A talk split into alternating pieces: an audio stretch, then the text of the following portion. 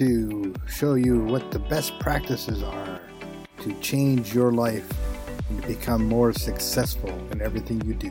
This is episode 29 What You Say. Take Dominion. Hi, everybody. Rev Fred here.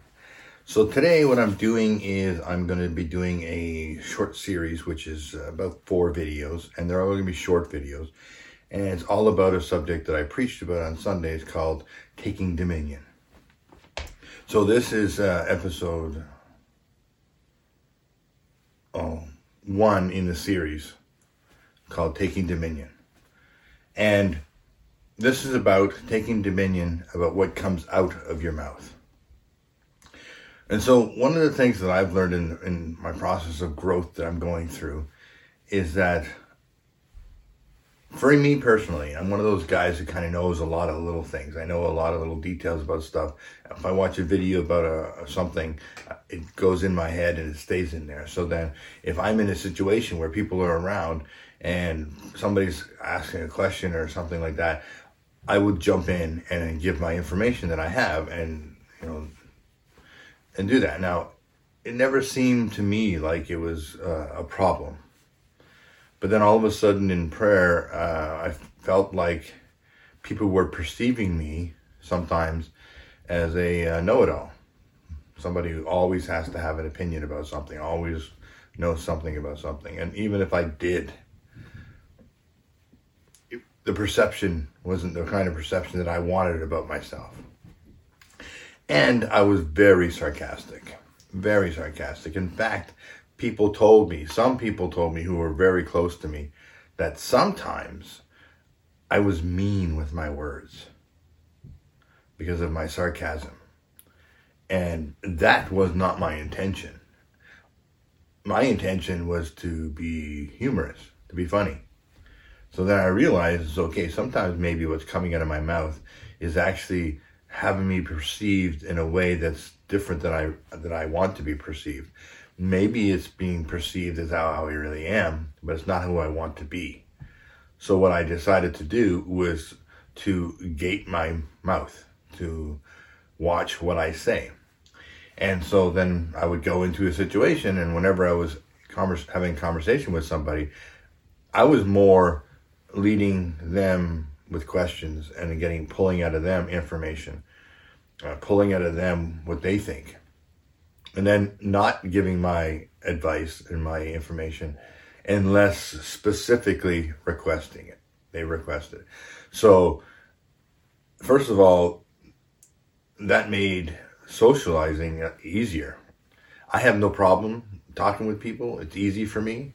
Uh, the more difficult thing for me was not talking. that was more difficult for me.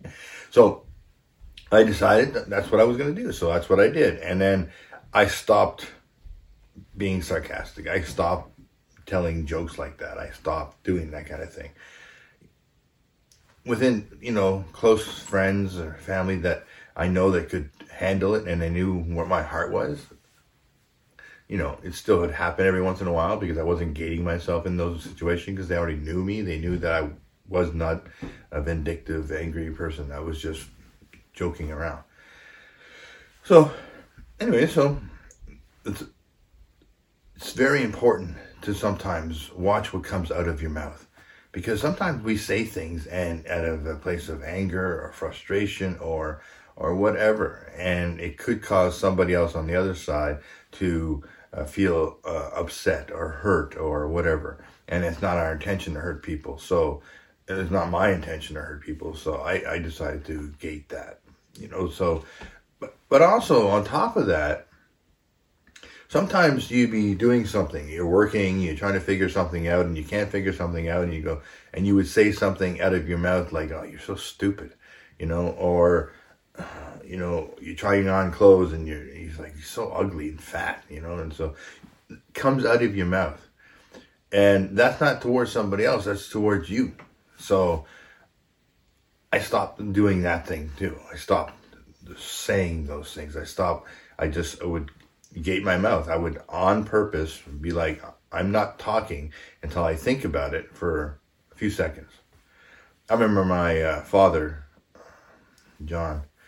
Um, you know, he he passed away, but when we I'd have a conversation with him and I'd ask him a question, I felt like it was eternity before he actually answered the question.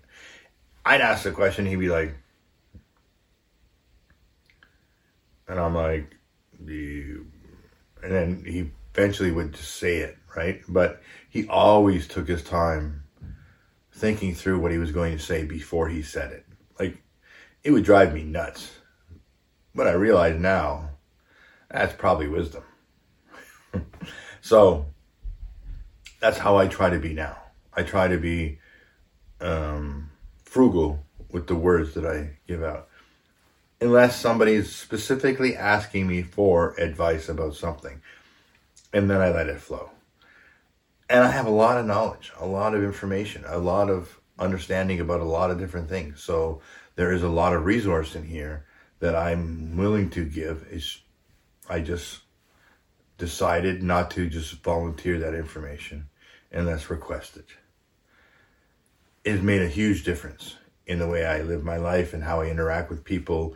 And I've even heard from my boss at work that uh, people enjoy talking with me, they enjoy interacting with me.